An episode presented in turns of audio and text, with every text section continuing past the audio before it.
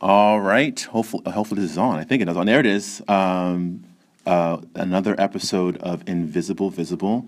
Thank you again for taking the time to click on this button and listen to our wonderful senior class of 2017. We have an intimate group today. It's great, given the nature of our conversation today, and it's a kind of a big, broad question. I'm just really interested in what these young people have to say, given that it's their world that they're living in.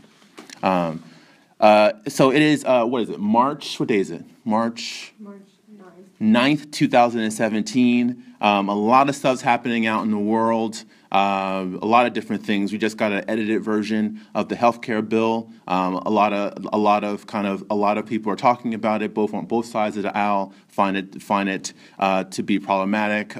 Some are rejoicing. It's a kind of a divided country as regard to the healthcare bill. We have an edited travel pause. That's what the official language is now. It's no longer a ban, it's a pause. Iraq is no longer a part of the nation. So we have 6 nations that are now banned for 90 days. Pause. Excuse me, for 90 days. There's that. What's happening right here in Philadelphia? Very recently we had a Jewish cemetery was desecrated. I think 1,000 or a very large number of them were destroyed in a cemetery there. And so a lot of stuff is happening both locally and nationally and abroad. And I'm interested in what is the responsibility of schools in this kind of social and political climate.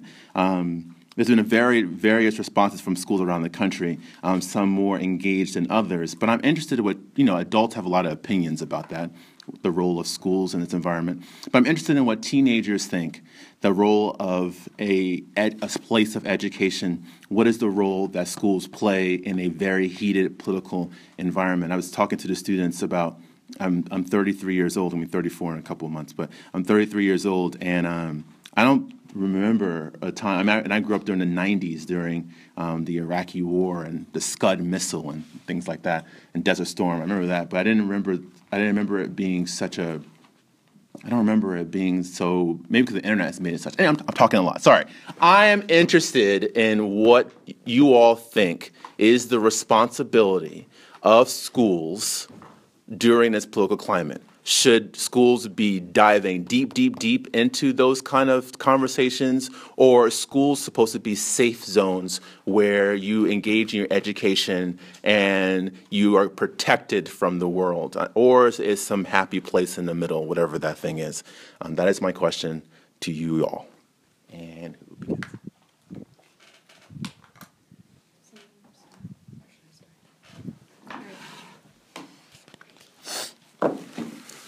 So I think that we were actually just talking about this in Philosophy of Justice. We were talking about Aristotle and the telos of school, which is like the purpose of stuff.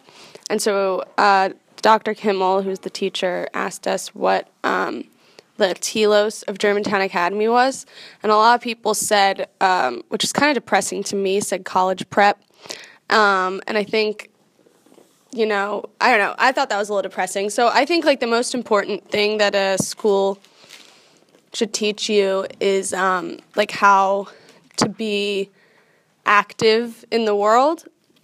And so my favorite classes have been the one that have, opened my eyes most to the world. I loved my AP World History class, and I really like this Philosophies of Justice class.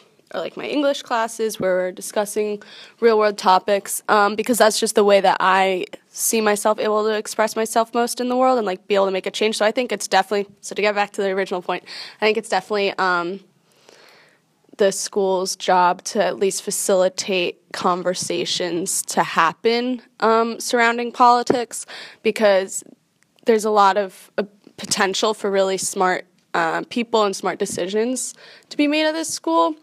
But if we don't foster them now and don't foster a desire to learn more about the world, then I don't know when that comes. So I think that should be made here. So long. I don't know. Is anyone else? Okay. Also, I think just kind of I guess in the same general idea, I think it's really important, especially with politics and everything, to make, say, like a mock decision of what you would do in that scenario, if you had perfect control of what you think the world should do, but then to see kind of the reaction and the actual implementation of those, and kind of maybe see the flaws in your thinking. And I think there's only so much time you have that you can observe in that sense. And I think that if we as a school didn't dive kind of deeply into current events, we would lose a lot of that opportunity. So I definitely think that a school has the responsibility of keeping its students aware of what's happening so that they're kind of not forced to take a position, but that it really facilitates that. And to that point, I agree that schools should have to facilitate discussions, because I think that the point of school is education.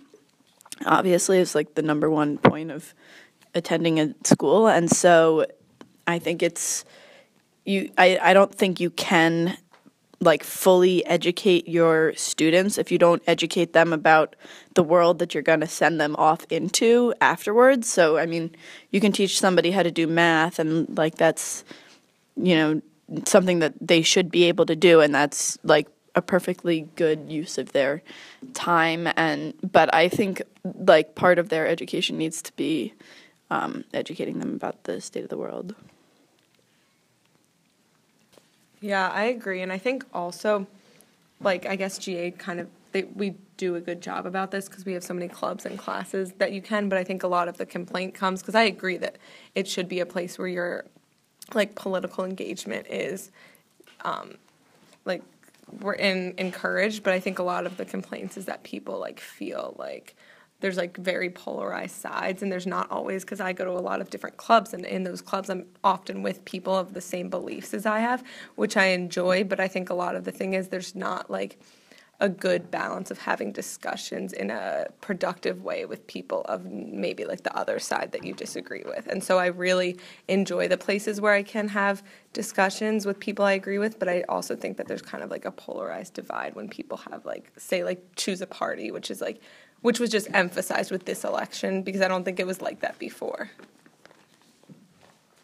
Yeah, I think Alex made a great point. And one of the things I like most about GA is the diversity. And I think that the greatest conversation can come out of being aware and of acknowledging all sides of the conversation. And I think especially at a time like this, it's really, really important that you have your beliefs and that you stick with them, but at the same time, you're also acknowledging the other side.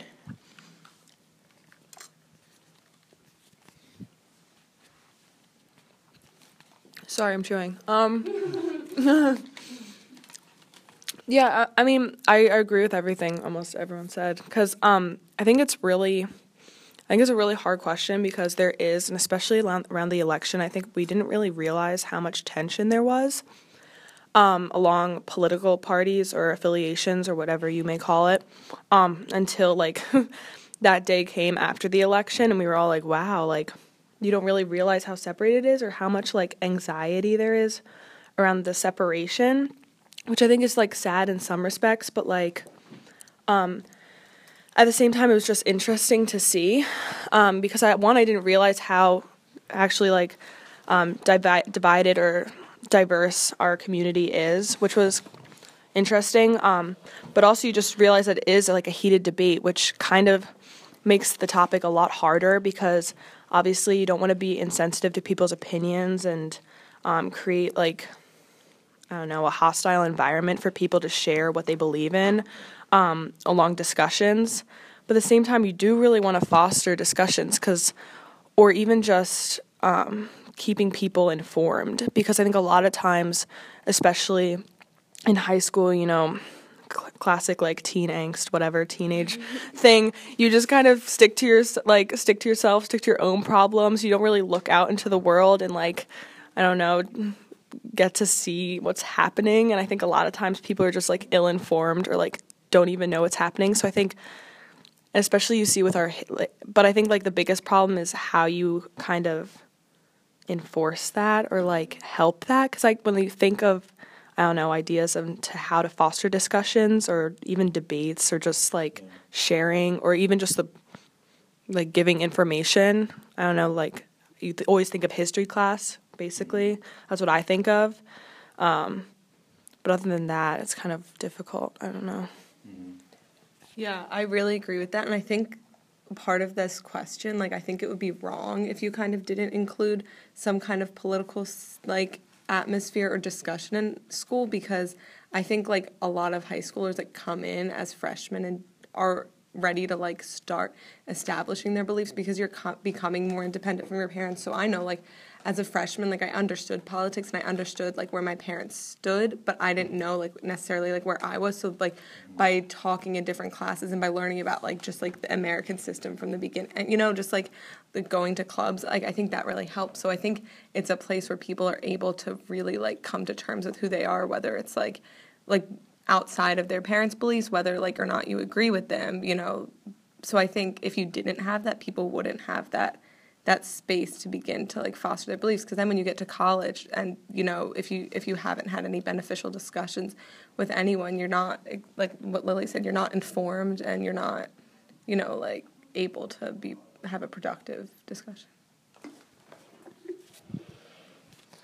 Yeah, I feel like a lot of, when you're talking about what it was like to be a freshman versus now, that's like really vivid in my mind, because I was so apathetic in comparison to now, like towards what was actually going on in the world. And I guess that's because there wasn't this tension, like there wasn't the same political atmosphere, but I think that's also because like in 10th grade I had really great teachers in the humanities. Chitty.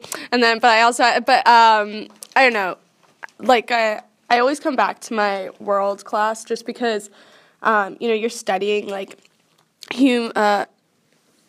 patterns of humans throughout history, like from the very beginning, and like the same patterns kept reoccurring, and it kept like one of the go-tos is always, oh, it's the patriarchy or, you know, cultural diffusion. So I think like just like even putting it to like, oh, like realizing that's a thing that exists, you know, it's not just like girl power, it's like, oh no, like, you know.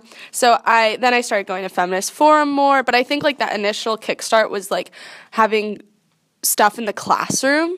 And so like I could have gone to Feminist Forum all freshman year, but I didn't really think it was anything important to go to. And now, you know, I always try to go because I had that interest sparked in class. And so I think it's really important for teachers to bring it up in class, because otherwise like there's no way to reach anyone unless it's optional.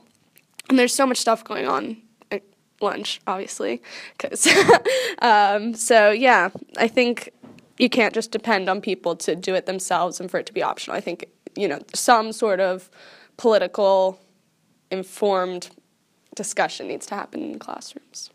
This is all great points. I wonder, and this is, I'm going to say this point and then wonder your response to it. I wonder if adults can do a better job at modeling the kind of conversations that are helpful, if you know what I'm saying. I feel like, I personally think that we assume that you all know how to engage in these conversations meaningfully. We just assume you guys did it because you guys are smart and you know, wear GA uniforms. And I don't think we do a good enough job, if I'm talking about adults here, where I'm not saying GA, but I wonder if schools in general don't show students enough of, here are examples of adults who have very different views on, I don't know, the fiscal health of our country, and they could be incredibly different, but they can engage in a conversation that is respectful and meaningful. I think the challenge of high school is that a lot of what kind of, it's like a gift and the curse. A lot of the things that kind of energizes you and makes you feel like, man, I love my high school, is competition. A lot of people, when they think about the health of a school, thinks about it, their sports. They think about the games that you guys play, which is great. But I also think when you have a culture that's built on competition, it sometimes runs counter to good conversations, because you go in that you default into kind of competition mode where it's like I'm winning and you are losing, right? Which actually doesn't help in conversations, right? It doesn't help at all in conversations. So therefore, to combat that, I think that we could do a better job of modeling that. Yes, you can compete in the House Olympics, but when it comes to discussions about culture, it's different. It's a different mode. What do you guys think about that? Do you think that that would be helpful, and what would that look like in your brain? Yeah, I had a few history teachers, because like Lily was saying, you always kind of go back to history class with this thing, because I think that's where it's most facilitated, and especially in English this year also. But I do wish in more classes, we would have open discussions. But a few of my teachers have been very good about being extremely neutral when talking about the things, and you could probably assume their beliefs, but they approach it in a way that's everyone's opinion is valid, and I want to hear everyone, and it's a very, productive thing. And we had some really hard conversations, especially I'm in a class about Nazi world, and it's a pretty challenging class, but we've had productive discussions because of the teachers, neutral way, and I think that's really good. And so if there was more of that in a way, and I think especially at GA, you kind of know who has what beliefs, and a lot of people are careful of what they say around certain teachers or people. Mm-hmm. So I think if we had more productive discussions like that, it would be less fear of speaking up, and you'd be more comfortable having productive discussions. Mm-hmm. I guess. Yeah, and I think to that point, I think this is an extremely polarizing time in our nation, and I think a lot of view, I think our school is really subject to that polarization, and I think that we as a school have not done a good job of taking a step back and learning. I think that the environment we're trying to we should be fostering, in my opinion, is one where that's based around knowledge and about and I think that it's important that before you go into an argument with somebody, you know relatively what you're talking about, so I think back to your original point, should this be involved in school? I think that is the that's the most important part of school, is not to say who's right or wrong, but I think it's important to show how to have the conversation by supporting it with evidence and giving the students the evidence they need in order to support their ideas. I have this theory. It's old theory. I'm talking a lot in this one. I'm sorry. But I'm enjoying this kind of, we should do this more often. Yeah, the small thing works with. I have a saying that I'm totally not in my meeting. I'm sorry, Miss Mason, but this is so good. I have a theory that high school teaches you how to tie your shoes. You put the loop in, and in college it's why are we tying our shoes? I feel that's the thing. That's what college is like. College is what about Velcro? Have you considered Velcro? Have you considered not wearing shoes? And so it kind of debunks and puts it on its head. And high school is kind of the place where you learn about the importance of shoes. So I wonder if I started this conversation talking about debating, but I wonder if you're right, Michaela, that maybe our schools the places where you have to really hammer down what is knowledge, what is the truth, and then so everyone has a common language, then you debate on that common language. Because what often happens is that people engage from different kinds of knowledge sources, and therefore it's not really a healthy debate, because we're not sipping from the same, I don't know the metaphor, pond, that's horrible, but that's horrible. But you know what I'm saying? That's a bad metaphor. Sorry, folks out there. But you know what I mean. I wonder if that's what we should be doing, really doing knowledge 101. Yeah, I think that's a lot of it, because what I was saying before, the informative piece of it, I think is really important, and I also loved my world class, but I will say the one thing you lose with AP classes, especially in AP history especially, is the current events. And Tony Garvin, yes, I had more, but not that it matters. No, but you do, because if you're staying on a track, and I think that's how most people feel, and I talk to people in Euro too, it's much more information based and less discussion in terms of, I don't know, current events and stuff like that and what's going on in the world. Yeah, it depends, but whatever. And so, because I remember, like, we were talking about the rise of Islam in world, and I remember not really talking about Islamophobia and how it affects today, and I was, like, super disappointed in our class, and I was like, how could we just, like, not talk about the misconceptions of Islam now? So, like, just like that, like, just missing that opportunity is something, because you could have debunked, like, a ton of theories that are incorrect in, like, one class period, you know, if you actually talked about it. And I think a lot of, like, what Alex was saying too is that you come into high school and, like, you, like, not to be, like, mean, but, like, you don't really know what, how you don't really know much, and you don't really know what your position is, and, like, a lot of the information you get is incorrect or just weird or from, like, 3 sources down, or, yeah, from your parents, and most of it's biased. And so I think, like, just, like, giving information and then, like, allowing people to come to their own conclusions is really important. But I think a lot of times we just skip the information. And we just, like, we skip the first part, and then there's no room or, like, even ability for the second or more meaningful one. So I was kind of going off that. I always feel like when I get into a discussion with someone who maybe has, like, a different view than I do, that it turns into, like, I have an idea of what I want to say, and I want to convince you of that, and you have an idea, and you want to convince me of that.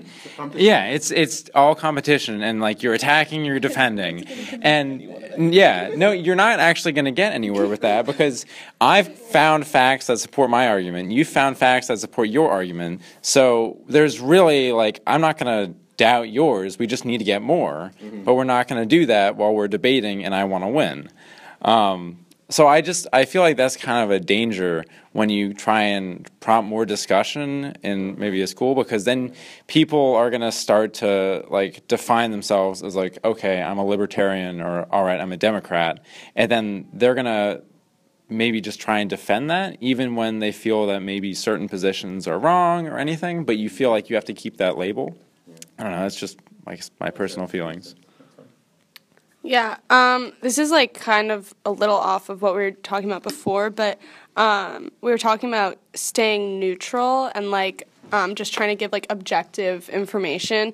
But I think sometimes our school, in its attempt to stay neutral, kind of doesn't even get into the discussion or doesn't even bring it up, because that would be offending a certain group of people when it's really just, like, a fact, or it's just, like, a violation of some people's rights, not to be super, you know, dramatic, but it's not being dramatic. And so, I don't know, so I think sometimes, like, that attempt at keeping everyone comfortable and neutral and just obtaining information and knowledge, A, I don't really think, like we were saying before, that we obtain enough knowledge, but B, like, I think that some of the reason for that is that there's this need to not offend people who are sometimes being offensive. Can I say 3 seconds of things? I got you, Alex. I'm sorry. I'm like, this is so good. This is going to sound paradoxical, but I think this is the truth. Educators need to be neutral and not neutral. That's, like, a really crazy thing to say, but I think it's true. I think some people sway too heavily in one direction and in the other direction. It's actually... that's why teaching is so hard. Like, for example, let's say if you're in a class and someone says something like, I totally, this is really offensive. I'm just saying something, right? So let's say someone in class, like, I totally get why Hitler did what he did, right? It makes sense to me. Are you saying a teacher needs to be neutral at that moment? Right? Like, exactly. Right? That doesn't make sense to be neutral in that moment, right? But as an educator, it's a dance. You have to provide the kind of environment where someone would feel comfortable saying that, so you can be not neutral. Does that make sense? Like, you don't want to create an environment. You don't want to create an environment where someone will say, has that thought, and that is actually the best place to have it debunked. So you have to create an environment where someone will say that. And then you have to also create an environment where you can have it debunked. But that dance is so hard. And so I think sometimes schools are so either unskilled or unwilling to play that dance. So either they go super neutral, where you have a class about Islam and don't talk about Islamophobia, super neutral, or they are super not neutral, where it becomes a preaching class where I'm going to try to sway everyone to believe what I believe, and I don't care what you believe, whatever. And so both are not winning, but I think that that dance is just so hard, but I don't think a lot of places, I'm not talking about GA, but I think schools in general, it's a hard dance that a lot of schools haven't mastered. Oh, I'll make this really quick, but I was just going to say, going off of Gavin's point of like these kind of arguments where both sides go in and like think they're going to convince the other people, I think what gets overlooked a lot in high school is like you come to an environment like GA and everyone shows up to go to school and people just don't necessarily think about like where your beliefs are coming from. Yeah. So I think that's the big problem of like when they show up for like that argument and you're like, I have this convincing idea and like I need to convince you. It's like people don't necessarily respect where those ideas came from. And I think that's the big thing of like why there's a lot of conflict, because people think one way or the other, but people don't understand why you think that way. So I think that's at the basis of like the knowledge of people are able to like go. I just think it's like also just like a respect thing as well. If people aren't going to respect like your side, like how are you going to have a conversation? Yeah. But yeah, that was. No, that's great. Who needs period A? Just kidding, period A teachers, we love you and respect you. You're a pillar of our education. Are there any other any other final thoughts about any of this stuff? Cool. This is wonderful. So yeah, thank you so much for listening to that, and I hope you tune in next time. Have a good day. Bye.